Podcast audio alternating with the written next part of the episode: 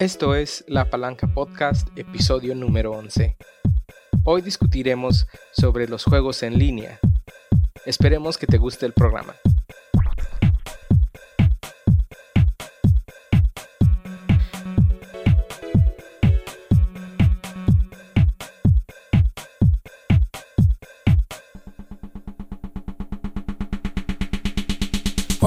Bienvenidos a La Palanca. Mi nombre es Mario y conmigo está Ricardo, como siempre, su persona, bueno, no su personaje, su, su, locutor, favor- su locutor favorito, por supuesto.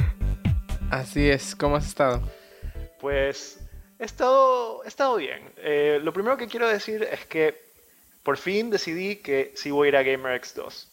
Muy Eh, bien, yay. Aplausos, O aplausos. sea, para, para los que no saben, eh, para los que están recién escuchando nuestro podcast, este, La Palanca, básicamente la idea nació hace un poquito menos de un año y fue gracias a GamerX 1. GamerX 1 fue e- es un evento, es una convención para gay gamers que la hacen en San Francisco.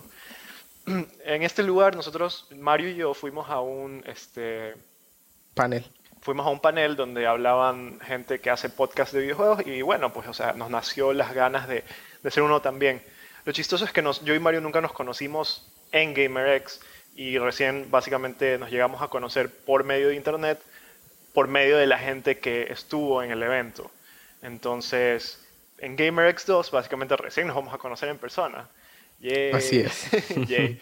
Eh, pero bueno, entonces... eh, este evento, GamerX 2, que es el, o sea, el segundo en, en toda la vida, eh, va a ser en San Francisco, eh, si no me equivoco, en julio 11, 12 y 13. Y bueno, pues Mario y yo vamos a estar ahí. Entonces, si a ustedes les da las ganas también de ir y, y piensan ir, o sea, como que contáctenos y díganos cómo se, cómo se ven, cómo se llaman para, y dónde van a estar para, no sé, encontrarnos y hablar y hacernos amiguis. Así es. Entonces, eh, ahí vamos a andar en GamerX. Esperemos que eh, sea una excelente convención. Eh, va a ser en un lugar diferente a- a- en comparación con el año pasado. Ahora es en un hotel mucho más grande, va a haber mucho más espacio. Entonces ya veremos a ver qué, eh, qué pasa y qué, qué desarrollos hay. Así es. Eh, Eh, fuera, bueno, fuera de lo de GamerX 2, que la verdad es que todavía tengo que comprar el pasaje a San Francisco. Yo Eh, también. Sí, pero bueno, o sea, tú ya vives en Estados Unidos, por lo menos. O sea, Eso sí. el, el mío es un viaje así de 7 horas. Este, Ay, no. Sí. O sea, es viaje, o sea, tú, tú vuelas directo. Eh, bueno, la, la vez, es que, no sé, porque la vez pasada me tocó, o sea, co- compré un, un vuelo y no hay vuelo directo a San Francisco, sino que es a Los Ángeles. Y mi, mi vuelo, no sé, si, no sé si es porque no hay o porque era más barato el pasaje, eh, hacía escala en Panamá. Entonces, el vuelo en total dura como 7 horas, más tal vez 2 horas o una hora de espera en el aeropuerto de Panamá, o sea, se hacen como 9 horas de viaje. Luego, estar en Los Ángeles, si es que no me quedo en Los Ángeles, tengo que esperar en el aeropuerto y bueno, quién sabe cuánto tendré que esperar. La- por ejemplo, el, el viaje del año pasado, esperé como dos horas en, la- en el aeropuerto de Los Ángeles para ir a San Francisco y de San Francisco a Los Ángeles tuve, tuve que, perdón, y luego cuando volví a Los Ángeles para volver a Panamá, tuve que esperar en Los Ángeles nueve horas. En el aeropuerto estuve nueve horas Ouch. y luego eh, hubo un, un atraso o algo así y en Panamá me tuve que, nos, como que nos alojaron en un hotel por un día porque perdimos el avión todos así. Entonces como que Wow. como que sí fue el mega viaje para ir a ese evento. Pero igual o sea visité por primera vez San Francisco y la verdad es que me encantó. Es una ciudad muy muy muy bonita. Y la verdad es que no entiendo por qué siempre en las películas y cosas así ponen a Nueva York porque yo he ido tres veces a Nueva York y la verdad es que no me gusta pero San Francisco es súper bonito. Y bueno, eso. Ya, tengo que comprar el pasaje, tengo que comprar el pasaje y de ahí, en verdad, solo he estado trabajando, trabajando, trabajando. Eh, aunque bueno, o sea, trabajo, pero también se me hace súper difícil concentrarme en el trabajo últimamente, no sé por qué. Pero creo que es porque la, la- la ventana de Manhunt está abierta todo el tiempo. Ay, muchacho. ¿Y a ti, No, cómo, no, no. ¿y a ti cómo te ha ido? Yo bien, este, todavía con, con lo de la escuela, el trabajo. em, Sí, presenté un pequeño panel en una convención local aquí, donde vivo en, Texas. ¿En serio? ¿Un panel de qué? Eh, nada más de cómo hacer, cómo empezar a hacer videojuegos. Sí, ya se titulaba. Eh, no, se titulaba, ¿cómo le, puse? Em, empieza a hacer videojuegos hoy. Ah, y es básicamente. Nada gay, ¿Eh? Nada gay. No, no, no. Ah, Era nada más básicamente aquí puedes hacer juegos con Twine, puedes hacer juegos con Construct 2, puedes hacer juegos con UDK eh, y los diferentes niveles y y pues sí, fue, fue un poquito de gente. Lo que pasa es que era una, en una convención de ciencia ficción y el área en el que todos los paneles estaban era así como en un área un poquito medio separada. Y luego al lado de ese había un como un aula de anime o algo así donde estaban dando anime todo el tiempo. Entonces estaba como un poquito medio escondidito, pero pero, sí estuvo bien. Sí tuviste público, tuviste... Sí, sí. ¿Tuviste gente, la típica gente que nunca tiene preguntas y no dice nada? ¿O sí, sí hubieron así preguntas y cosas? Hubo, hubo... La mayoría fue la gente que no tiene preguntas, pero nada más estaban así como que moviendo su cabeza. Sí, así como diciendo, sí, sí, eso está bien.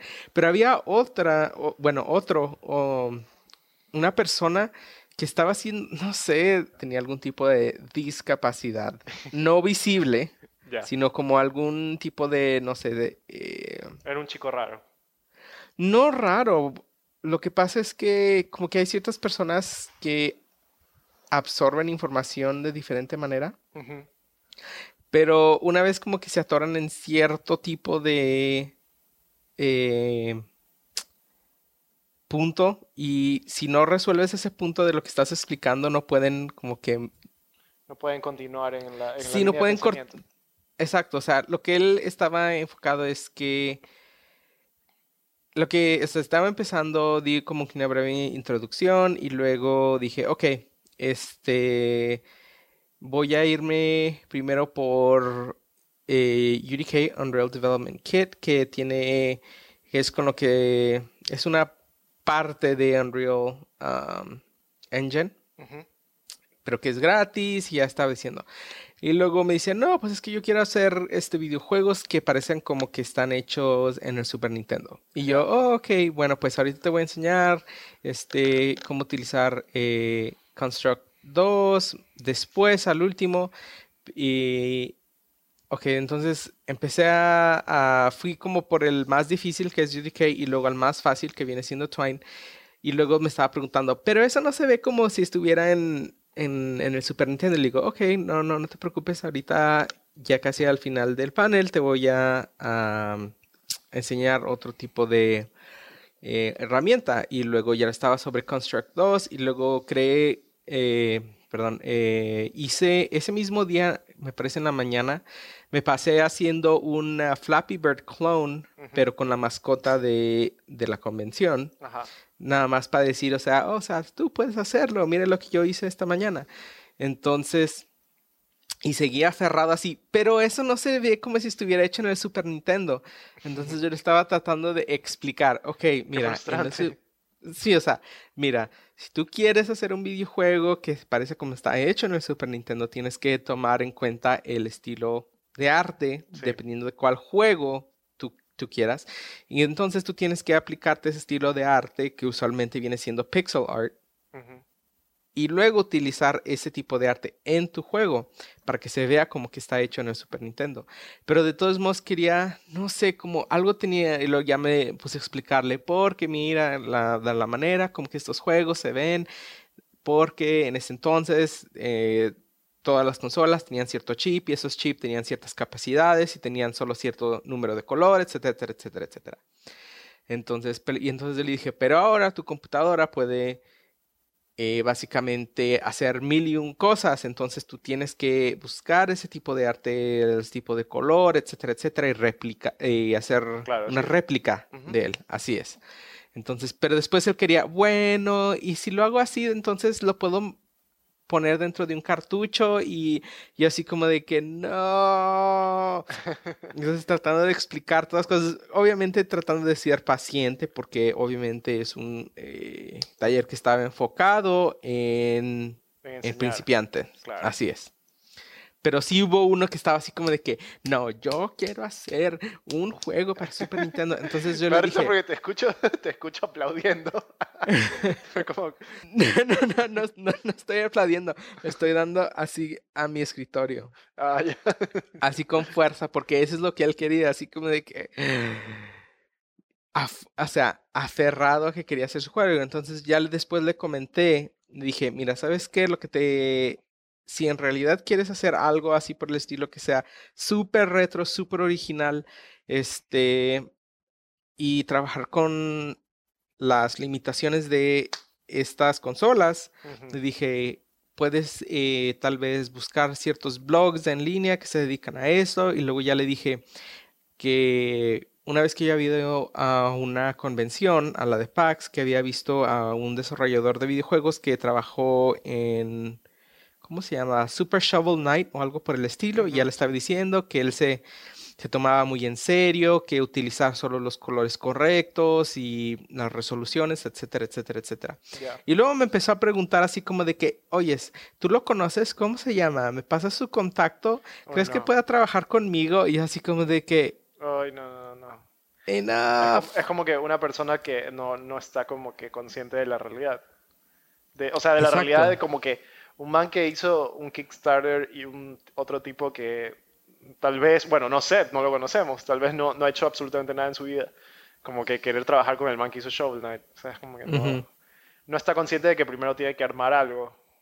Sí, o sea, no sé, se me hizo, estaba así como que súper enfocado y yo así como de que, ok, sí puedes empezar a hacer videojuegos hoy, pero lo que tú estás exigiendo no es realísticamente posible hacerlo, digamos, en un fin de semana. Claro. ¿Me entiendes? Y, pero... y, la, otra gente, y la otra gente de la convención, o sea, de, tu panel, estaba como que...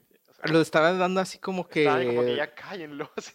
sí, así viéndolo así de lado, así como de que... Ay, por Dios.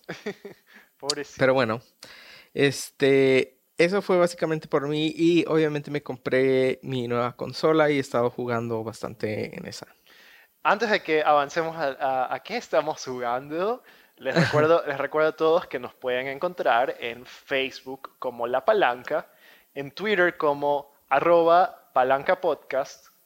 Eh, nos pueden enviar mails con sus preguntas, su opinión, troleándonos a la palanca podcast arroba gmail.com. Y, pueden encontrar todos los episodios, toda la información que sea necesaria, que sea importante en la palancapodcast.blogspot.com.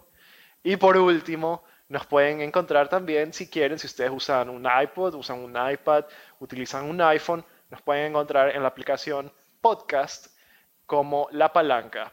Ustedes nos reconocen porque son, nuestro dibujito es un, es, un, es un hombre en calzoncillos eh, jugando con un joystick y con un fondo anaranjado. Ah, y también supongo que nos pueden encontrar en iTunes si es que es desde la computadora. Y bueno, y según Mario, desde el episodio número uno, pronto estaremos en Stitcher. Pronto, muy pronto. muy pronto estaremos en Stitcher. No desde el episodio uno, pero ahí vamos, ahí vamos. Sí, muy pronto, algún Un momento. Poquito. Un momento, por favor. Así el, es. el sitio todavía está bajo construcción. Pero bueno, Dime, ¿qué has estado jugando? Bueno, yo la verdad eh, he estado... Hay, épocas que me da por jugar millón, como, la, como el último episodio creo que fue, donde pude jugar bastantes cosas, pero hay épocas que, que es como que simplemente termino cansado en el día y ya, y ya como que prendo el play, pero en vez de entrar al juego, termino en Netflix y simplemente estoy acostado así en mi cama viendo. Así, porque es como que chuta, te da como que no tienes ganas de... O sea, como que tengo ganas de jugar, o quiero jugar, pero, pero siento que, que, como que estoy cansado mentalmente, entonces mejor solo me siento a ver una serie o una película. Entonces estas dos semanas que han, que han pasado desde nuestro último episodio, bueno, tres cuando se publique este episodio, eh, me pasé viendo toda la temporada de Pokémon. Toda, toda la temporada, de la primera temporada de Pokémon que la pusieron en Netflix, eh, que son 52 episodios que yo pensaba que, yo dije, uy, 52 episodios, esto de ley termina en la Liga Pokémon, pero no, al parecer yo no me acordaba que esto no, esto no terminaba en la Liga Pokémon, terminó así en un episodio X. Pero bueno, ya los, ya los terminé, ya vi todos, y debo de decir que Pokémon, la primera temporada, es súper chévere, o sea, Eh, Pikachu tenía personalidad, no como ahora que es una mascota así como que cualquiera, una mascota de, de, de ¿cómo es? de plantilla, por así decir. Pikachu tenía personalidad, era divertido, me agradaba, porque yo detesto a Pikachu hoy día, no sé por qué.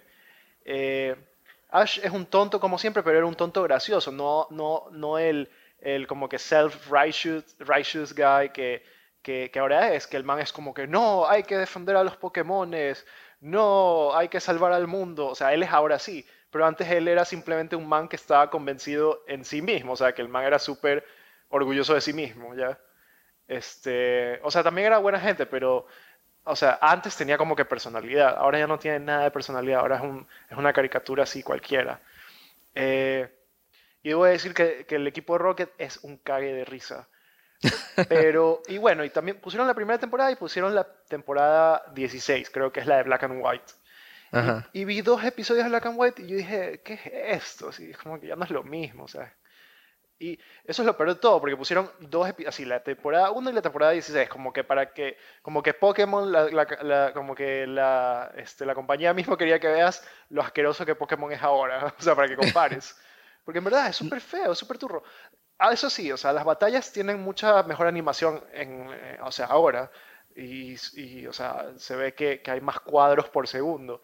Pero la verdad es que todo el, el encanto de los personajes se perdió por completo. El equipo Rocket ya no son chistosos y ya no son medios losers, son, son, como, que, son como cualquier villano. Así.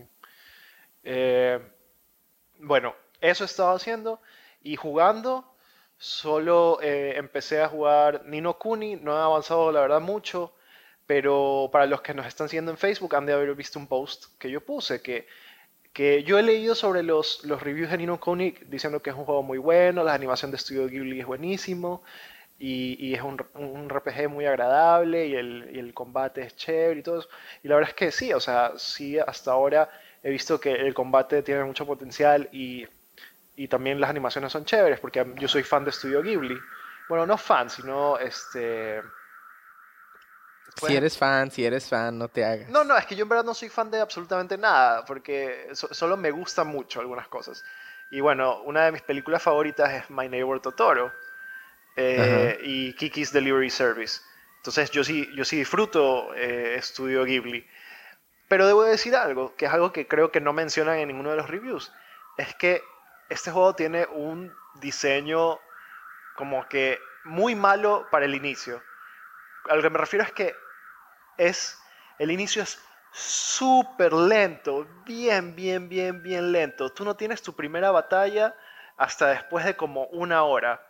Y, y para esto, antes de tu primera batalla, pasas hablando y ni siquiera son cosas así como en Metal Gear que tú tienes eh, que tú tienes como que, te dan información importante, sino que es cosas como que, ay, el sol está brillante, vamos a jugar, o ay, eh, me gustan las zanahorias, no sé, o sea, son como que cosas que no son ni siquiera muy importantes.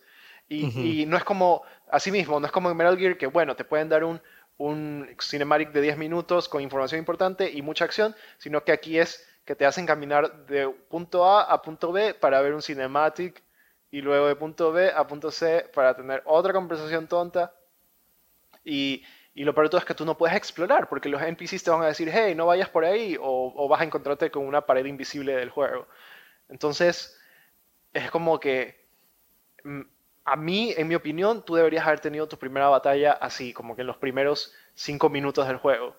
Y, y bueno, el punto es que pasas como una hora yendo de un lado para otro, cosas no muy interesantes súper aburrido, y luego tienes tu primera batalla, y luego una hora más de conversaciones, de que hay, que este, este man necesita corazón, anda, coge corazón, conversa con este tipo que te puede dar una poción, y, o sea, es como que, eh, ¿me entiendes? O sea, es como que necesito más acción, yo sé que, o sea, es un RPG, yo sé que en los RPGs tú hablas bastante, conversas bastante y todo eso, pero, o sea, aún así, en un RPG, lo principal es el combate. Es, o sea, eso de, ya sea por turnos o, o, en, en, real time o lo que sea. Pero lo principal es el combate, pero no, o sea, como que en las primeras tres horas del juego tú, tú, peleas muy, muy, muy poco. Y entonces aquí es donde yo introduzco como que la, teoría del burrito, que lo aprendí de Sadie's Gaming Infection, que para esto ella es una, eh, era una man que hacía como que reviews de videojuegos y que bueno, luego hubo un drama de que la gente dice que descubrió que la man no era gamer y que por eso, o sea, la comenzaron a odiar, lo cual me parece ilógico, pero bueno, eso es otro tema. Eh, el punto es que la teoría del burrito es, si tú, te comes, si tú compras un burrito, ¿ya? Te lo comienzas a comer y sabe a mierda, tú no te lo vas a terminar, tú no lo vas a seguir comiendo pensando como que, bueno, tal vez si me lo sigo comiendo va a dejar de saber a mierda y se va a, hacer, se va a, poner bueno. No, o sea, tú no vas a, nunca vas a hacer eso. Tú, si tú pruebas un burrito y sabe a mierda, lo vas a botar. ¿ya? Entonces, así mismo, o sea, el juego, o sea, en los juegos en general, es muy importante el inicio. Eh, tiene que tener, tiene que ser interesante, te tiene que enganchar y tiene que tener acción. Este, entonces, eso es la falla de Nino Kuni y yo creo que es algo que los reviewers no han puesto en sus reviews. Y bueno, esa, es mi opinión en general. O sea, no he jugado mucho, ya te digo, pero estoy seguro de que se va a poner bueno, si hay cosas interesantes y todo, pero el inicio, el inicio es fatal en diseño de Nino Kuni. O sea, que lo repruebas. No, porque no he terminado el juego. Yo estoy seguro que se va a poner bueno, pero, o sea, mi opinión es que no estoy dándole una calificación a Nino Kuni porque no lo he terminado, pero y estoy seguro que lo que dicen los reviewers está bien, pero pienso que el inicio es fatal. Sí, porque todos los reviews y de todo lo que me han platicado, yo todavía no lo he jugado, pero me han dicho que de hecho el principio está muy bien y lo que y el último es super grindy. Ah, Entonces, no sé, pero puede ser que se refieran al inicio, se han de referir a las primeras, eh, yo qué sé, 20 horas, 10 horas. Pero, pero el inicio en sí, como que lo que te, introduce al mundo, lo que te introduce, o sea, básicamente el tutorial es horrible, malísimo. Hmm. ¿Y tú qué Muy interesante. Yo he estado jugando bastantes cosas. He estado siguiendo con Okami en alta definición. Eh, de poquito en poquito, todavía apenas acabo de pasar el primer eh, Major Boss, eh, que viene siendo, para los que lo hayan jugado, es como una araña. Mm. Y se me hizo muy interesante, entonces quiero ver qué más hay dentro de Okami, eh, que ya lo había jugado antes en el Play 2, pero nunca lo terminé. Y de hecho, creo que ni siquiera llegué al segundo vaso. Entonces ya veremos a ver qué tal. He estado jugando de todos modos Guild Wars 2 que acaba de terminar la temporada de eh, la historia viviente. Entonces... ¿Qué es, eso? ¿Qué es eso? Explícame un poquito qué es eso de las temporadas, porque eso yo nunca lo he escuchado en ningún otro juego. Es básicamente lo que están haciendo es que, por ejemplo, si tú entras a Guild Wars 2 ahorita y eres un jugador nuevo, entonces obviamente tienes eh, mm, diferentes tipos de quests. Entonces, el primer quest es viene siendo el quest principal.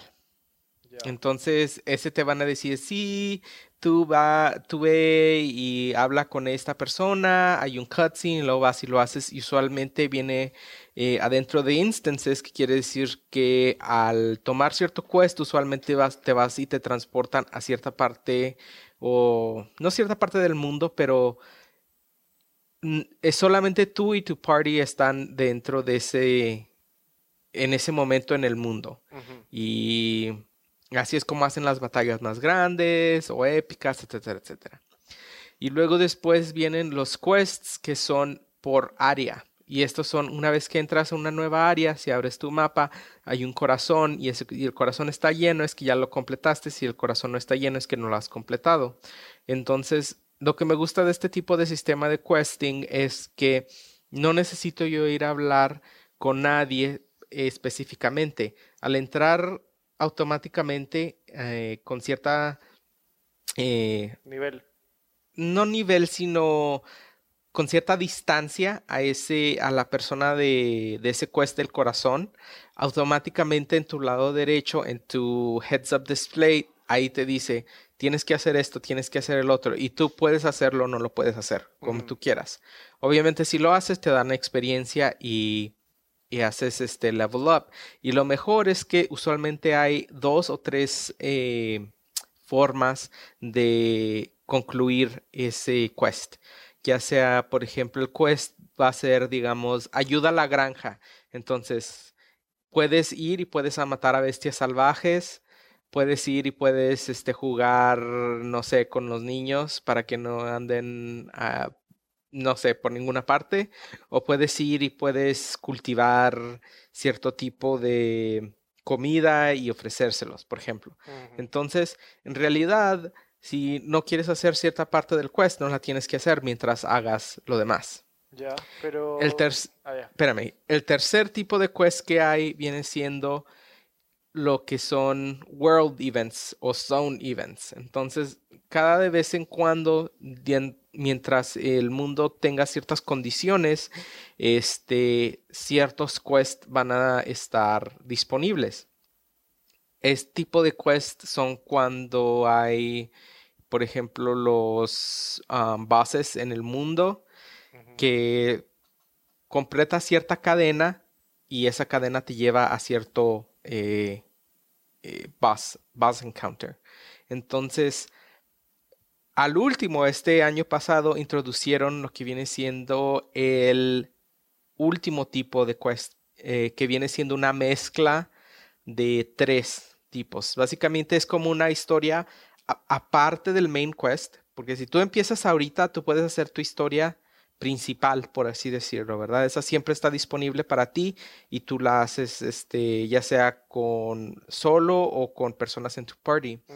Pero Living Story afecta el mundo usualmente o temporalmente o permanentemente. Y en este mundo es usualmente están todos los jugadores y hay una mezcla de quests, por ejemplo. Eh, el año pasado hubo una invasión de unas criaturas que parecían cangrejos. Este, y mientras si tú estabas en cierta, en esa área a cierta hora, entonces te tocaba hacer una batalla como con todas las personas de esa área.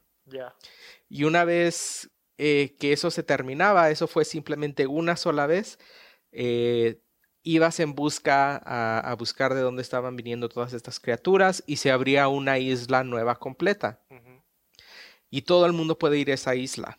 Entonces, aunque tú seas del nivel 2, si entras a esa isla, automáticamente te suben a nivel 80. Para que puedas jugar con todos. Entonces, dentro de esa isla puede haber este, más quests pueden ser como de los, eh, se me hace que en esa isla no hay de los corazones, pero eh, participas que ocurren cada hora, cada dos horas, etcétera, etcétera. Más recientemente ha, habido quests en los que tú, tú, te vas solo con tu party y entras a, ese quest y haces lo que tengas que hacer y te da eh, recompensas. Entonces es un mix de varios tipos de quests que tiene una historia. Entonces, la historia de la temporada número uno fue básicamente cuando atacaron ciertos tipos de alianzas o de criaturas y al último eh, básicamente dijeron eh, que una persona estaba detrás de todo que había este básicamente arreglado eh, con ciertas criaturas para, para poder manipular a diferentes tipos de poblaciones y hacer guerra y, y obtener lo que ella quería, básicamente. Entonces los, quests, entonces los quests de temporada son quests que, por ejemplo, alguien que juega ahora no va a poder jugar si es que ya pasó, ¿verdad? Así es, ah, correcto. entonces, son, entonces son como, como eventos, ¿verdad? Porque yo, yo, por ejemplo, yo jugué World of Warcraft y recuerdo, y yo jugué desde el vanilla, es decir, desde que no habían expansiones y, recién, recién salía el juego y todo eso. Eh, y yo recuerdo que la zona de... Ah, no me acuerdo cómo se llamaba el desierto. Creo que la zona, no estoy seguro si la zona se llamaba Ankiraj o, o, ese, o ese, era el, el, dungeon. Bueno, esa zona era, era así súper fea, era como cualquier desierto. Y luego, luego, luego le hicieron un revamp, o sea, la remodelaron, pusieron quests, pusieron dungeons y todo eso. Y en esa zona había unas puertas que se llamaba, sí, era el lugar se llamaba las, las puertas de Ankiraj, que, que, era como, como, como de unos seres así medios insectoides egipcios. Ya, y era todo un evento donde las puertas iban a abrir y unos monstruos iban a salir y todo eso. Y obviamente eso era un evento que solo era una vez. O sea, no. Sí, entonces ya. Me imagino que ha de ser algo así. Así es, porque, por ejemplo, eh, durante todo este tiempo ha habido, por ejemplo, una facilidad, una facilidad, una, un lugar en el que había un calabozo y había dos tipos de razas que estaban eh, haciendo diferentes tipos de armas para atacar a las demás razas alrededor. Entonces tú ibas, participabas, destruías este calabozo y, y, ya después te ibas. Y una vez que ya lo destruías, durante esas dos semanas podías ir este cuantas veces quisieras, pero una vez que esas dos semanas pasaban, ya jamás podías ir ahí. Ya en la historia oficialmente el calabozo se destruyó, entonces ya no podías ir a, a, ese lugar. Lo que pasa es que dentro de Guild Wars 2 hay un, un sistema de calabozos que se llama Fractals of the Mist, que es básicamente como un calabozos que duran entre, como diría yo, media hora a una hora, pero están uno detrás de otro. Entonces entras así como a una dimensión y ah, es como piensa, es como si fuera casi como Assassin's Creed. Ya ves que en Assassin's Creed estás jugando básicamente las memorias de alguien. Sí no necesariamente en ese mundo. Entonces es algo por el estilo y muchos de los calabozos que pasaron antes que ya no están disponibles en el mundo están disponibles mediante este método. Entiendo. Entonces estaba jugando eso, ya terminó la primera este, temporada. Eh, spoiler, spoiler, spoiler para quien no esté jugando eh, o que no haya jugado recientemente, aunque supongo que es, ya es información bastante difundida, es que va a haber un nuevo dragón, obviamente. Entonces, quiero ver qué es lo que van a hacer, porque en tu historia principal acaban de matar a uno de los dragones, dioses, por así decirlo. Y en, el Living World, uno acaba de despertar. Mm, suena, Entonces, suena bastante a World of Warcraft cuando, cuando despertaban los dragones los, del Emerald Dream. No sé si alguna Algo... jugaste. No, yo no jugué mucho de World of Warcraft, entonces no te sabría decir. Pero, no sé, me da curiosidad porque, por ejemplo, yo jugué el primer Guild Wars. Nada más jugué el primero y luego no jugué las primeras dos expansiones después de eso, pero sí jugué la cuarta, que viene siendo Eye of the North.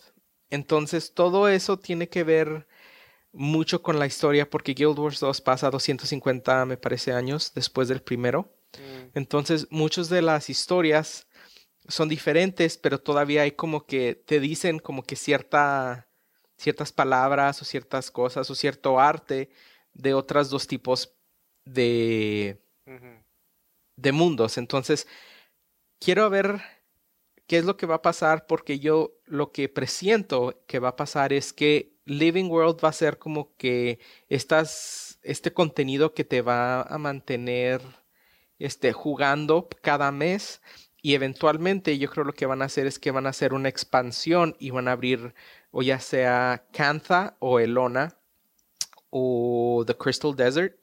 Entonces, y al abrir uno de estos territorios tiene sus ramificaciones porque ya nada más hay otro tipo de enemigos en estas tierras, entonces cómo va a afectar la dinámica del juego en contra de la tú como héroe en contra de los en contra de los dragones en contra de los posibles enemigos de estas otras tierras. Entonces eh, ya veremos. la verdad es que todo eso suena súper interesante eh, les recuerdo o sea las personas que si se engancharon con lo que hemos estado hablando de Guild Wars 2 yo tengo entendido que Guild Wars 2 es un massive multiplayer pero tú no tienes que pagar ninguna eh, mensualidad para jugarlo, solo pagas el juego y ya lo juegas de largo. Este, yo la verdad no, no he jugado Guild Wars 2 porque no estoy tratando, o sea, como tú ya sabes que soy, soy muy alto y me duele la espalda estar mucho tiempo sentado en la computadora, entonces, pero la verdad extraño mucho jugar un Massive Multiplayer y, extraño como que jugar en la computadora, pero necesito en verdad una silla nueva. eh, Pero sí, o sea, extraño mucho, mucho jugar Massive Multiplayers, pero la verdad es que no tengo tiempo también. Yo, jugaba, yo empecé a jugar eh, Final Fantasy XIV, pero ahí lo dejé. Sí, igual yo. Y lo que me gusta mucho de, de Guild Wars 2 también es que, eh, pues ya, ya ha sido bastante tiempo, no hemos tenido una eh, expansión oficial, pero siento yo como que si jugara World of Warcraft, si lo dejara de jugar como por seis meses, regresaría y todo, todo mi armadura, o sea, no serviría para nada. Eso es en World Y of en Warcraft. Guild en World of Warcraft. Claro, sí. Y en Guild Wars 2, una vez que obtienes como que la mejor armadura, no se devalúa como se devalúa en otros MMOs. Entonces, sé Eso, que eso suena bien, eso suena la verdad súper bien. eso me gusta porque yo, o sea, hay momentos que sí digo, ok, todo este fin de semana voy a jugar Guild Wars 2, super hardcore, pero hay otras semanas que digo, en realidad no quiero jugar, mm, tal vez jugaré tal vez una hora, media hora, entonces eso es lo que me gusta bastante. Me gustaría que lo pudieras jugar con un ah, controller, pero se me hace que no lo puedes hacer, pero creo que hay como programas eh, third party con los que puedes eh, jugar con el, Control. eh, con el control. Se me hace que el del 360.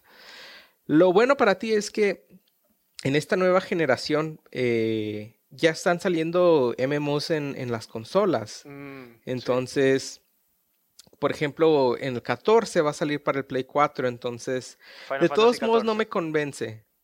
De todos modos no me convence mucho, pero... Mira, yo la verdad es Pero- que yo hice como que una trampita. Cuando yo estaba jugando Final Fantasy XIV, yo hice una, una trampita donde pude sacar una versión gratis de, de Play 3. Eh, y yo lo jugué en Play 3 y la verdad es que no.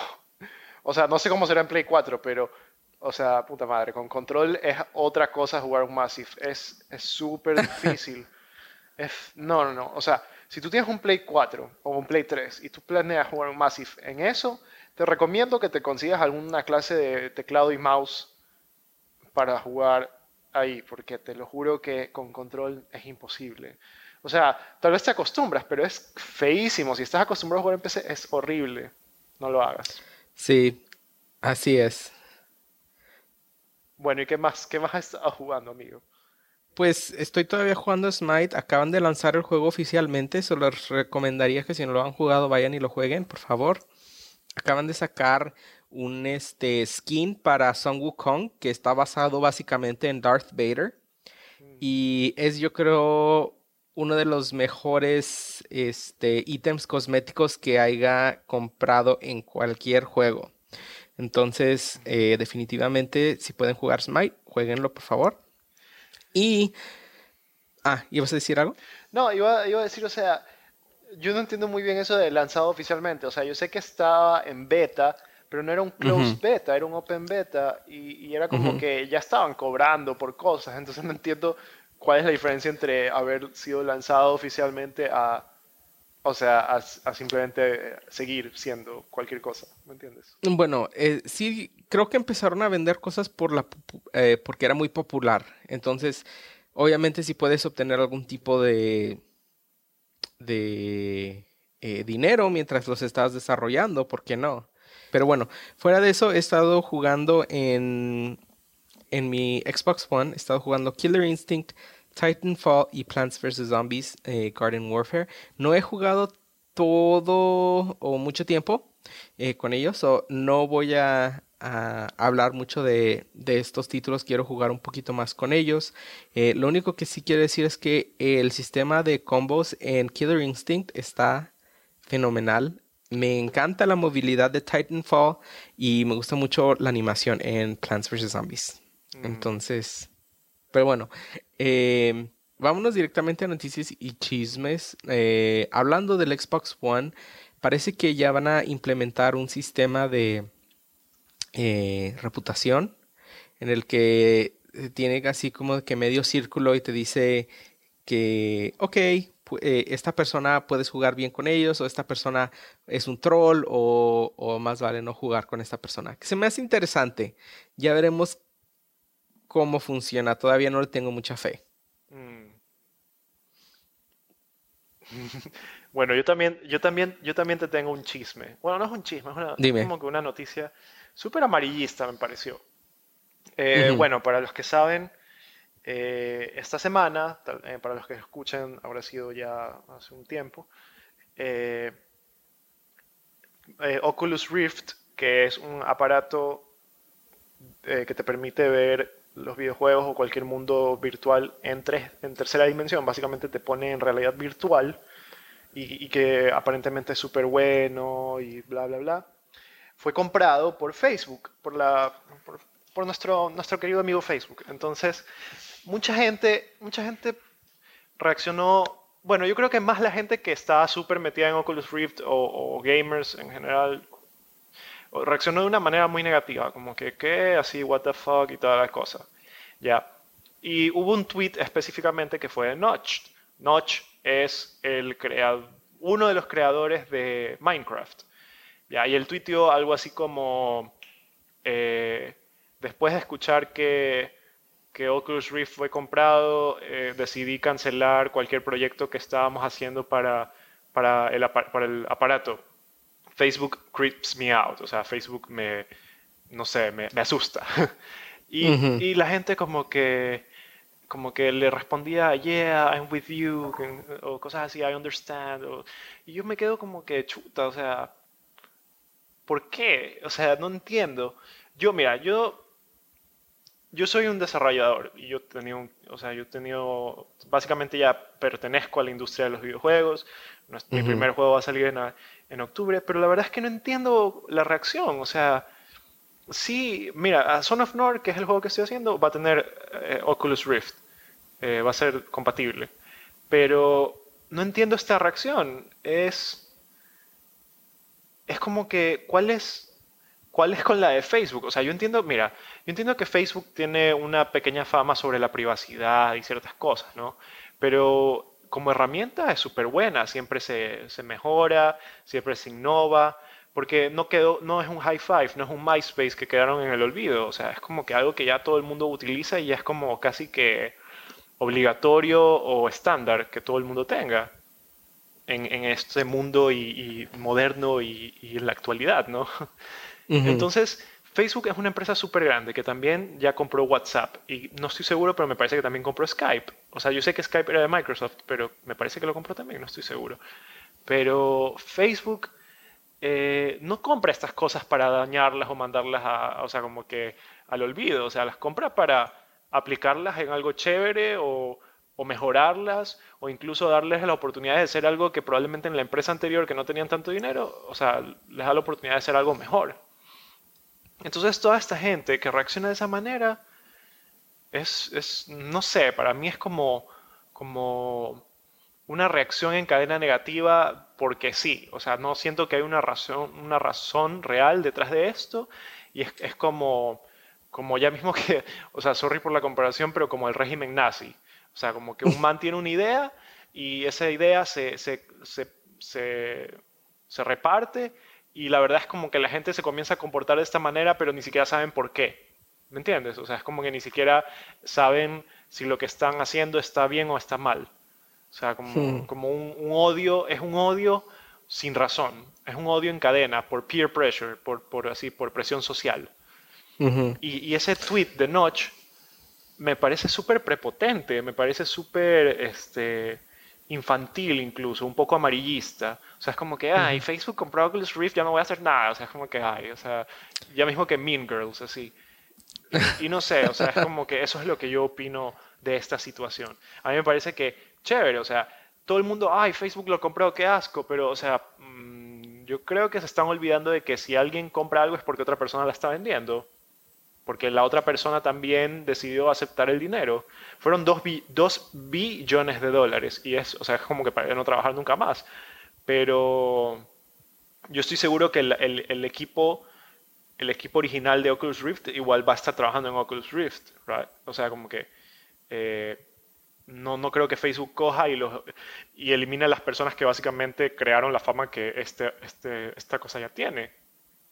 Entonces eh, no sé, no, entiendo por qué, por qué la gente reacciona así. Yo creo que más bien, como dije, Facebook que lo haya comprado puede haber sido una buena decisión. Y si el dueño, el, el CEO de, de, de, Oculus Rift decidió aceptar esa oferta, es por algo, pues, ¿no?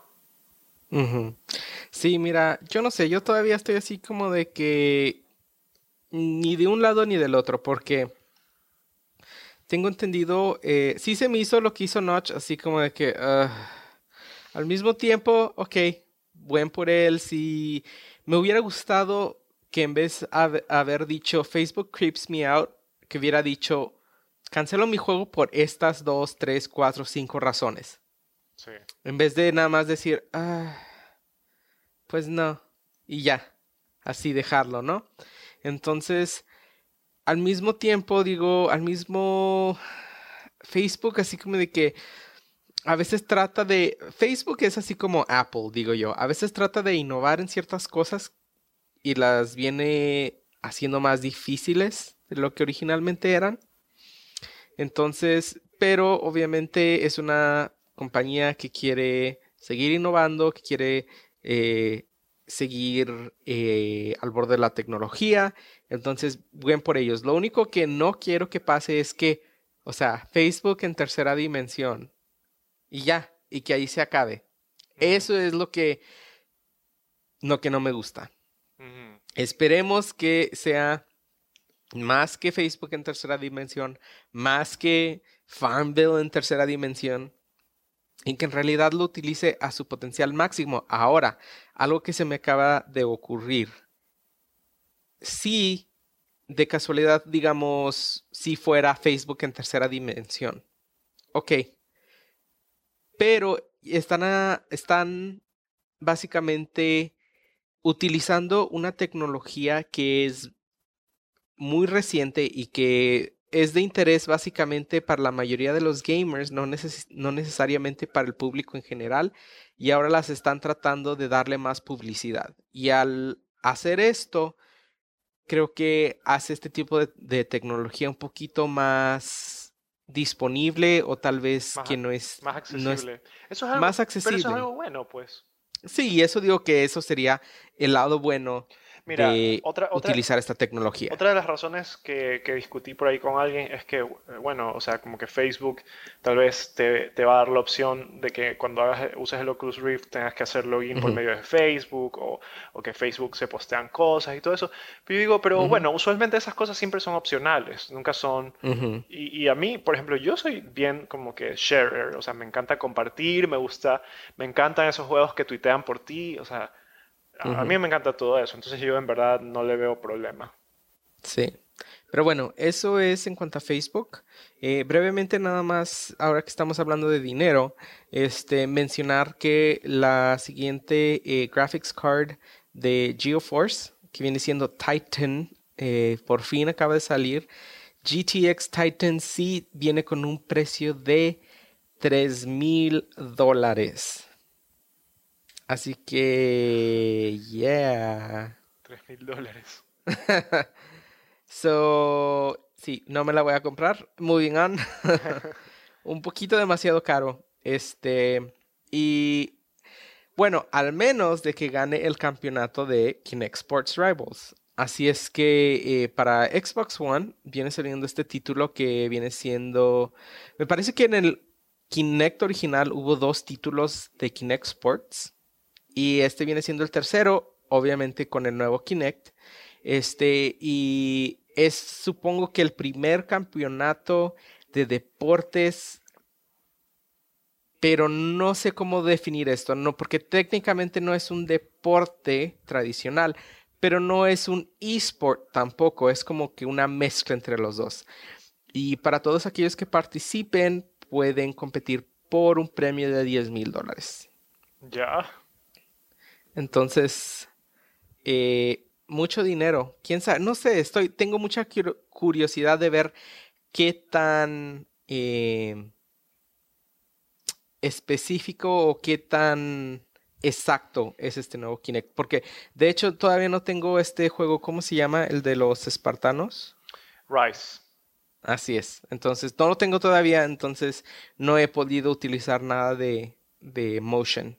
Pero pero bueno, este, de muchos y miles de dólares, eh, vámonos al mundo indie. Nada más brevemente quería mencionar dos este, campañas que ahorita están en Kickstarter. La primera es Dragonfin Soup. Eh, y este viene siendo un RPG con elementos de roguelike games. Entonces se ve muy bien, me gusta mucho su estilo de arte. Ya, ya tienen este suficiente funding, pero si quieren apoyarlos un poquito más, pues supongo que, que es un estudio indie, o so les caería bien el dinero. El siguiente es Earthlock Festival of Magic y este viene siendo de un estudio, ya no me acuerdo cómo se llama, pero es de eh, Oslo. Eh, y esos todavía no tienen suficiente funding, entonces pueden este, checar su Kickstarter. Eh, es Earthlock Festival of Magic, perdón. Y por último, el Kickstarter, que digo es como un ejemplo de qué no hacer en Kickstarter un poco, se llama Dark Skies, an Epic Brony Dating Sim. Entonces, Ricardo, ¿quieres explicarle a, todos los que escuchan a la palanca qué es un brony? Bueno, básicamente un brony es un hombre o bueno, o mujer adulta que le gusta ver eh, My Little Pony. Y no por las razones que un niño las vería, pero se divierte viendo My Little... No estoy hablando de razones sexuales tampoco, pero o sea, estoy diciendo que, que se divierten viendo My Little Pony, entonces son un brownie. Eso es un brownie básicamente, ¿verdad? Ahora, este juego básicamente viene siendo un dating sim y no es básicamente, eh, perdón, no, no es por el tema o la temática del juego por la que digo, este es un pésimo ejemplo de Kickstarter. Porque, ok, pues a gente le gusta My Little Pony, a gente le gusta este anime, a gente le gusta ciencia ficción, ok, whatever. Pero los problemas con esta campaña de Kickstarter no es la temática de My Little Pony, sino cómo ha sido eh, manejada desde el principio. Por ejemplo, en cierto este como arte promocional dice, este juego tiene 100 horas de gameplay y ya estamos como que 95%, este, el juego ya está terminado al 95%, ya nada más nos falta el último 5%, más sin embargo, el video no utiliza ningún tipo de gameplay, no hay ningún tipo de demo, este, eh, y luego también dice, esta historia es eh, timeless, o sea, como decir, eh, no sin fin, pero, o sea, sí, o sea, que todo, todo el mundo la puede disfrutar. timeless creo que se refiere a que no, a que no va a envejecer. no va a envejecer, así es. O sea, y luego, ¿qué dice? Nearly endless replay value. O sea, que la puedes seguir jugando y jugando y jugando y, no te aburres con ella, como algún RPG. Y luego, aparte de ser un dating sim, aparentemente también tiene elementos de un RPG y luego que tiene no sé cuántos cientos de armas y no sé qué. Pero, o sea, no sé, se me hizo un poco raro y luego chequé los, los comments y puros trolls, trolls, trolls, trolls, trolls, trolls. O, sea, pusieron, o sea, pusieron básicamente dinero para trollear. Básicamente. Porque tú solo puedes comentar si es que has pagado. Así es. Entonces, ya, no. Pésimo ejemplo de, de, cómo utilizar Dark Skies. Independientemente, ah, perdón, Kickstarter, independientemente de, de que si haya trolls o no haya trolls, creo que siempre tienes que dar una opinión honesta sobre tu juego. Porque si me dices que tu juego es el mejor, que tiene más de 100 horas, que, que, la historia nunca se va a envejecer y que siempre la vas a poder jugar hasta el final de los tiempos. Suena un poco creidito. Sí, eh, pero ni siquiera me puedes mostrar gameplay. Entonces, como, como que no, no, no, no, no, se me hizo medio raro. Entonces, Chequenlo, es Dark Skies. Skies es S-K-Y-E-S en Kickstarter. Y opinen, comenten, mándenos correo eh, sobre este, este juego. Y por favor, si pueden, donen a Darkfin Soup y Earthlock Festival of Magic. los, links, los links los encontrarán en el post de, de la, del blog. Así es.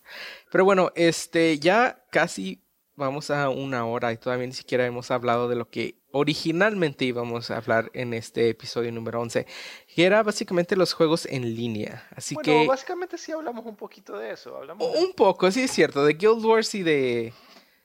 Y, de, World of Warcraft. Dime, ¿qué juegos has jugado tú en línea? Bueno, en línea yo he jugado... Mi primer juego en línea eh, fue Final Fantasy XI. Y recuerdo que me encantaba, así que era increíble, pero nunca lo llegué a entender muy bien. O sea, como las mecánicas del juego nunca las entendí muy bien. Pero también, o sea, yo tenía creo que 14 años o algo así. Y luego salió World of Warcraft, que era que mi hermano lo compró. Entonces, ese juego no sabes cómo me agarró y no te imaginas la gran diferencia que hace saltar. Porque en Final Fantasy XI tú solo no podías nadar, no podías hacer, solo podías correr y caminar. En cambio, en World of Warcraft tú podías nadar y saltar. Y aunque eso no cambie para nada el gameplay en, en batalla, era como que otra cosa. Así, era, de verdad me sentía así metido en este mundo. Así, era increíble. Y bueno, y luego de World of Warcraft eh, jugué Final Fantasy XIV. También intenté por ahí unos otros juegos, pero ya que ni me acuerdo, así que no son, no son como que para mencionarlos. Sí, esos son los que jugué. ¿Y tú cuáles has jugado? Eh, yo he jugado Guild Wars, uno que viene siendo un híbrido entre en línea y no. Eh, he jugado brevemente World of Warcraft hasta el nivel como 20 o 30, algo por el estilo, que técnicamente en World of Warcraft llegar a nivel 20 o 30 es insignificante. y he jugado obviamente Guild Wars 2, eh, jugué brevemente el original Final Fantasy XIV eh, y en realidad no jugué este nuevo, eh, Around Reborn. Em, otro tipo de videojuegos en el que las mecánicas están diseñadas para jugar en línea sería como eh, Smite. sería, ¿qué más? Ah, ya, este juego que, le, que jugué. Jugué bastante de este juego, pero ya lo había comentado y se me olvidó el nombre. Super Monday Night Combat. Me estaba dando cuenta en Steam el otro día, estaba buscando, eh, no sé qué estaba buscando de hecho, y me di cuenta que jugué más de 300 horas en ese juego. Entonces me quedé así como que un poco sorprendido porque... Perdón, ¿en, qué juego usaste? Super Monday Night Combat. Nunca he escuchado ese juego. Es básicamente mm, entre MOBA y Team Fortress. Eh, me encanta ese juego. Todavía de vez en cuando lo juego, aunque ya no tiene tantos... 300 ¿Mm? horas. Más de 300 horas, así es. Eh, y yo creo la, la primer, la, el juego anterior no diría el juego anterior, porque en realidad Monday Night Combat y Super Monday Night Combat, aunque son similares, pero son muy diferentes al mismo tiempo. Uno es más MOBA y el otro es más Team Fortress. El primero lo jugué en, en el Xbox 360, eh, en el Summer of Arcade. No sé, se me hace que a lo mejor has oído del el primero, pero el segundo, Super Monday Night Combat, solo salió en Steam. Mm. Pero bueno, este, no sé por qué. horas, ni yo. o sea, bueno, yo creo que el único juego que ha invertido mucho tiempo ha sido World of Warcraft, pero, o sea, eso es como que algo que, que progresas. Super Monday Combat, Super Monday Night Combat es, es, es básicamente de batalla, o sea, como que de, sesiones, tipo Counter-Strike, ¿verdad? O sea, de batallas. Eh, es, haz de cuenta como si fuera League of Legends, pero es un third-person shooter. Bueno. Entonces, y, y, si, no, pero o sea, si jugabas lo suficiente, al final del juego te daba así como, podías cambiar, este, o sea, podías tener ciertos tipos de power-ups, como eh, más, este, mm, disparar más rápido o saltar más rápido o cosas así por el estilo.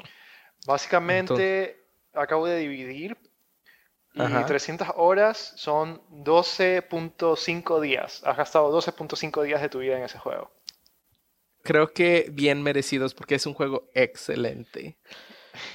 Me gustó mucho. O sea, no sé por qué, pero ah, es que Es gratis, como ¿verdad? juegos como como eh, Dota y League of Legends se me hace tan insípido, así como de que ay, no sé, no, no se me hace como que en realidad estoy jugando, se me hace nada más como estoy así como que clic, clic, clic. Mm, Y en Super Monday Night Combat, una vez que llegué a utilizar a, a The Assassin, este, wow, o sea, puedes utilizar una bomba de humo y luego puedes saltar súper alto y luego puedes utilizar una katana, kunai knives, puedes aventar este como estrellas ninja y luego como eres obviamente un asesino te especializas en en en combate eh, a muy de cercas y luego todas las animaciones súper fluidas y luego, ay, no sé, o sea, súper, súper bien. Y luego también tiene un poquito, uno, eh, elementos poquitos como de Tower of Defense, porque ya ves que tienes las líneas en los que van los este, NPCs, ¿no? En cualquier tipo de MOBA tienes lo que viene siendo como los campeones o los dioses o los que sea, que es lo que tú escoges, y luego tienes los minions o los NPCs, como les quieras referir, que simplemente van caminando en, directamente en una línea o pista. Y en este juego, en este juego había diferentes tipos, eh, desde unos pequeños hasta unos gigantes, y luego tú podías, con el dinero que recaudabas durante la batalla, podías, este, comprar diferentes tipos y se basaba en el tipo de clase que tú tenías. Y luego, no sé, hacía, hay tantas pequeñas cosas en ese juego desde el punto de diseño que lo hacen un juego mucho más interesante que cualquier MOBA que haya jugado, inclusive más interesante que en Smite a veces. Eh, pero desafortunadamente no, no, como te dice, no, no fue popular. Eh, y ahora, este, Uber Entertainment, que son los que hicieron Super uh, Monday Night Combat, Monday Night Combat, este, ya no están tan interesados en, en él porque están trabajando en Planetary Annihilation. Entonces, Ah, son de los pero un día de estos, ajá, un día de estos voy a poner un, eh, no sé, tal vez uh, un video de Super Monday Night Combat, tal vez en la página de Facebook, este, sobre más o menos para que se orienten de lo que a lo que me estoy refiriendo. Y que, que, que es caos, es completamente caos organizado. Y lo que más también me gusta sobre este juego es que puedes cambiar de mapa. Entonces no es el, no es el mismo mapa todo el tiempo. Y cada mapa eh, tiene tanta, no sé, como personalidad. Por ejemplo, hay un mapa en el que obviamente es... em, hay diferentes niveles, entonces hay un nivel abajo, un nivel en medio, nivel... Supongo que puedes eh, catalogarlos como el nivel 1, nivel 2 y nivel 3 Ujú. y eh, todo el mundo empieza en el nivel 2, pero hay como puedes ir a hacer farming en el nivel de abajo, pero al mismo tiempo es ciertos clases tienen ataques que te mandan fuera de la arena como si fuera Smash Brothers y si te manda fuera de la arena obviamente te mueres. Este, pero las arenas son bastante diferentes. Por ejemplo, una es un círculo que no tiene nada en el centro, otra es un rectángulo, otro es un rectángulo, pero tiene dos este, cañones inmensos a los lados y tienes que defender los cañones porque lo puedes activar para que bombardee la base de, de tu enemigo. Entonces, no sé, es, es, yo, sea, obvio, super fanboy de Super Monday Night Combat. Este. Y en línea, ¿qué más Yo, tengo, yo te tengo una pregunta. ¿Tú has Mm. visto que la última, como que la última moda de los juegos AAA es que tengan siempre como que una opción multiplayer? ¿Ya? Sí. Este, ¿qué juego, qué juego así como que de un juego AAA, tal vez de consola, eh, te ha Ajá. atrapado, te ha atrapado así como que millón su multiplayer? Eh, hmm. La verdad, no muchos. De hecho, lo que sí me ha gustado bastante es Titanfall. Mm, Y es raro porque a mí no me gustan los first person shooters. Pero ese es un juego, o sea, ese es un juego que está hecho para hacer multiplayer como Halo, que en verdad, en verdad es como que su core es el multiplayer, igual que Call of Duty, ¿no? Pero yo hablo, yo hablo de esos juegos que no son así, eso, ¿me entiendes? Por ejemplo, que tiene... por ejemplo, en mi caso, ya, este, a mí me encanta Assassin's Creed. Y yo jugué un poco el multiplayer, pero nunca me atrapó. Pero un juego, o sea, sí me atrapó por un, día, creo, nomás, así. Pero un, un, juego que definitivamente el multiplayer no era como que lo principal, y me atrapó millón, así, a tal punto que compré millón cosas para ponerle a mi personaje y todo eso, y, jugaba bastante, fue eh, el multiplayer en Metal Gear Solid 4. Este, era, era, oh, de veras. Sí, me parecía súper divertido usar, no sé, como que el sneaking, usar los dardos tranquilizantes, ahorcar a alguien desde atrás, era, me parecía súper divertido. Y, la verdad es que ese es un juego que sí me atrapó, me atrapó. Pero lo malo es que ese juego eh, era en como que en los early days de, del, Nintendo, iba a decir, del PlayStation 3.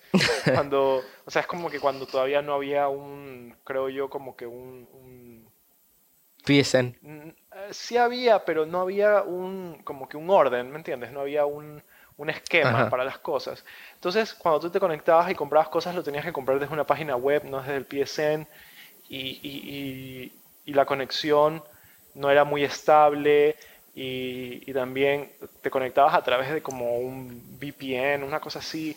O sea, era súper raro, ¿ya? Pero yo creo que cuando salga Metal Gear, Metal Gear 5, porque creo que Round Zeroes no tiene multiplayer, pero cuando salga Phantom Pain, si es que viene con multiplayer, o sea, yo probablemente voy a estar metido ahí horas, porque en verdad es muy divertido. Ahora que, lo mencionas, este, de hecho, sí, un juego que me encantó el, multiplayer es el de Gears of War. Mm. Este, ese juego me encantó la historia, el single player, pero también el multiplayer. Y creo que simplemente porque, aunque de cierta manera ya después, este, muchos de la base de jugadores empezaron a, utilizar el, el shotgun demasiado. Entonces ya nos hizo tan, o sea, tan divertido. Básicamente no hay un balance, pues, porque estaba, la shotgun estaba overpowered. Lo que pasa es que una vez que combinas la movilidad que tiene el, estos personajes, con el shotgun, entonces es, muy letal. Y creo que, pero al mismo tiempo los trataron de, darle un poco de balance, me parece que en Judgment, y los rifles estaban de más de, de um, OP. Mm, entonces, sí, overpowered. Entonces, de todos modos lo disfruté muchísimo porque Ay, esa sensación cuando estás jugando, eres el último, la otra persona es el último, pones una granada en, en, en la pared y luego simplemente ves, ves, ves cómo va caminando bellamente hacia tu granada y se descuartiza. Y eh, ah, es como una orquesta de, de órganos y sangre y destrucción. Pero de cierta manera... Y eso se oye ¿Eh? No, iba a decir que de cierta manera Gears of War también es como que, o sea, esos juegos son unos juegos shooters que están hechos también para jugarse en multiplayer, ¿verdad? Pero hay, hay, hay, un juego que, te, que definitivamente su multiplayer haya sido algo así como que, que obviamente ha sido algo hacia, hacia un lado, no lo principal, y que te hmm. haya atrapado. Mm, estoy tratando de pensar, quiero decir que sí hay uno, pero no estoy muy seguro. Mm. Hmm. Porque en realidad, o sea, yo nunca jugué en línea hasta que obtuve mi consola de Xbox 360. Entonces estoy tratando de ver... Hmm, no sé, es raro porque acabamos de pasar la generación en la que no hubo las primeras, este, los primeros juegos no tenían mucho multiplayer, hasta los últimos juegos que casi todos tenían multiplayer. Entonces, es raro, estoy tratando de, pensar a ver si había algún algún juego. Por ejemplo, The Last of Us, su multiplayer obviamente no es lo principal. Assassin's Creed también. Este. Eh, God of War Ascension. Ese nunca lo jugué, pero se veía, no sé, se ve interesante. Mm. Yo la verdad tampoco lo jugué. Mm, pues la verdad, mm, no, sé, yo creo... Ah, estoy tratando de... Que, quería jugar y todavía no lo he jugado. El, el multiplayer de Bioshock 2. Pero nunca lo jugué. Supuestamente algunas personas dicen que está muy bien, otras personas dicen que en realidad no. el multiplayer de Bioshock 2. Ajá. lo que estoy tratando de pensar es algún juego en el que haya... Ah, bueno, hablando de, de, Gears of War, de hecho ya me, recordó de algo. De que sí, hay obvio el, el, estilo multijugador en el que pones 5 contra 5, 4 contra 4, lo que sea. El mapa, el diseño del mapa usualmente viene siendo que es algo idéntico. O sea, si lo, si lo cortas por la mitad, es idéntico de un lado y es idéntico del otro. Exacto. Entonces, algo que creo que no lo habían hecho tantos videojuegos y que ahora sí lo están haciendo, que Gears of War lo hizo popular, viene siendo el Horde Mode.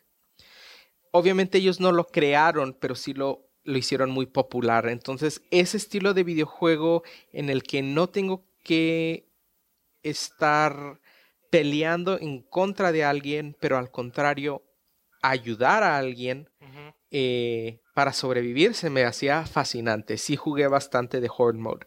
Otra cosa que me gustó fue... Eh, había eh, ciertos, ciertas modalidades en el que jugabas como las criaturas y los ah, alienígenas del juego y era completamente diferente a obviamente la campaña principal porque nunca tenías control de ellos y cada tipo de alien eh, o cada tipo de... tenía su función y se me hacía muy, muy, muy interesante. Eh, entonces algo un poquito diferente porque usualmente no, no juegas con, como los malos, por así decirlo. Mm, ¿Qué más?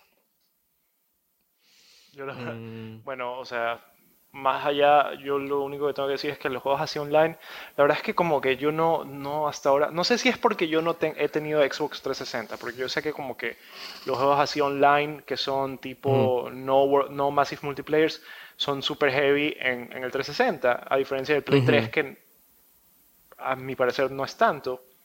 Y yo creo que tal vez por eso no me he metido tanto, pero los que sí puedo decir que así me absorbieron totalmente fue, o sea, el único hasta ahora es World of Warcraft, porque ese juego tal vez yo lo jugué en una edad donde todavía no comprendía totalmente cómo se hacía un juego.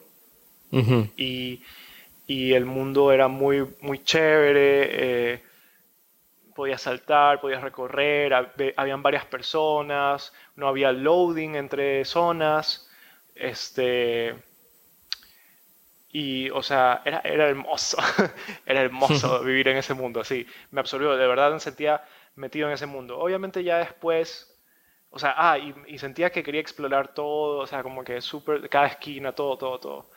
Pero ya después cuando tú ya conoces, o sea, como que el juego, tú ya sabes más o menos cómo funciona. Entonces, cada, cada, este, cada vez que había una expansión o algo así, tú ya sabías que no vas a encontrar nada explorando por ahí, no vas a, no, no vas a conseguir nada haciendo esto, porque tú ya sabes cómo, cómo es el diseño, ¿no? Tú ya entiendes el patrón. Y bueno, eventualmente pasó lo que tú decías. O sea, mira, primero me encontré, me di cuenta que los raids, o sea, esas, esas misiones donde tú tienes que ir a, calabozos con bastantes personas, me comencé a dar cuenta que, que se, había, se, había, se había vuelto como un trabajo. O sea, había un horario y tenía que estar presente y todo eso, y ya no era tan divertido porque era como un trabajo. debido, debido al hecho de que tenía que ser tan organizado, por el hecho de que se necesitaban 40 personas. Entonces, eh, ya eso, y luego pasó que me robaron la cuenta y perdí algunas cosas y está lo que tú decías de que dejas de jugar un tiempo y ya tu armadura no vale para nada. Entonces ya dejé de jugar World of Warcraft y básicamente desde ahí dejé de jugar Massive Multiplayers. Hace poco jugué Final Fantasy XIV Realm Reborn, el cual estaba bien, o sea, no, no era wow, así que increíble, estaba bien, pero no tenía tiempo y aparte con la mensualidad yo decía, si no voy a estar súper metido en este juego, no voy a pagar. O sea, entonces... Sí, de hecho yo, yo tenía una mensualidad para Final Fantasy XI y la seguí pagando como por como por 10 meses, aunque nada más jugué como por dos semanas. nada más porque ese sistema de Sony Play Online o no sé qué era lo peor. Era horrible tratar de... Tienes que... Era casi como resolver un acertijo. Ahora haz clic acá, ahora vete para acá, ahora mm. necesitas ah, dar una muestra de sangre, ahora necesitas identificarte, ahora o sea, era horrible. Después de eso jamás quise jugar ningún tipo de, juego eh, en Sony Online, pero afortunadamente ya se deshicieron de ese sistema. Mm. pero bueno. Era un sistema viejo donde básicamente el Internet era es medianamente nuevo. O sea, es como que el Internet no. Ya no es como. o sea, ya antes no era como lo que es ahora. sí. Bueno. Este, quiero, quiero recordar a todos ustedes, amigos, eh, amiguitas también, si es que nos escuchan. Eh, aquí, aquí, aquí nosotros no nos juzgamos. Este, nos pueden encontrar en las redes sociales como, como La Palanca en Facebook.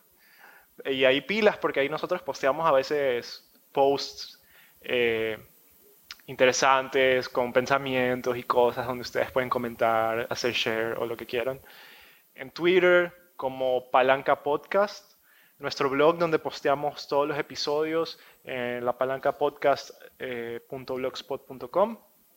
Nos pueden escribir a nuestro mail con sus opiniones, con pedidos, con lo que ustedes quieran, a lapalancapodcast.gmail.com y nos pueden encontrar en iTunes o en la aplicación podcast como La Palanca. Somos el, podcast que tiene al chico eh, en calzoncillos con un fondo anaranjado. Este, y bueno, pues. Así es, estén pendientes en Twitter, Facebook, por todas partes, porque ya vamos a empezar el mes de abril. Este, originalmente. Y eso significa. Giveaway. Sí. Así es. Mira, dudoso, ¿verdad? No sabía a qué me refería. Eh, ¿Qué te iba a decir? iba a decir, ay, ¿qué va a decir? Este, no, mira, lo que iba a decir es que este podcast originalmente iba a ser para a finales del mes de marzo. Pero da la casualidad que hubo un incidente en el que íbamos a grabar, pero me quedé sin internet, entonces tuve que llamar a la compañía y tuvimos que ver. Y esto estaba diciendo, a lo mejor es mi computadora, a lo mejor es el, el router, a lo mejor es esto, a lo mejor es lo otro. Pues ya estuve ahí buscándole y pues no, eh, que no había servicio al área, entonces este, no pudimos grabar, eh, y, pero ahora ya tenemos internet y ya puedo grabar, así que este va a ser lo más seguro a principios del mes de abril, entonces les vamos a dar todo el mes de abril para que estén pendientes de Twitter y Facebook a ver cómo se pueden ganar una copia del juego Torchlight 2. Así es, amigos. Entonces, eh, estén pendientes y, y hasta la próxima. Hasta la próxima. Adiós. Bye.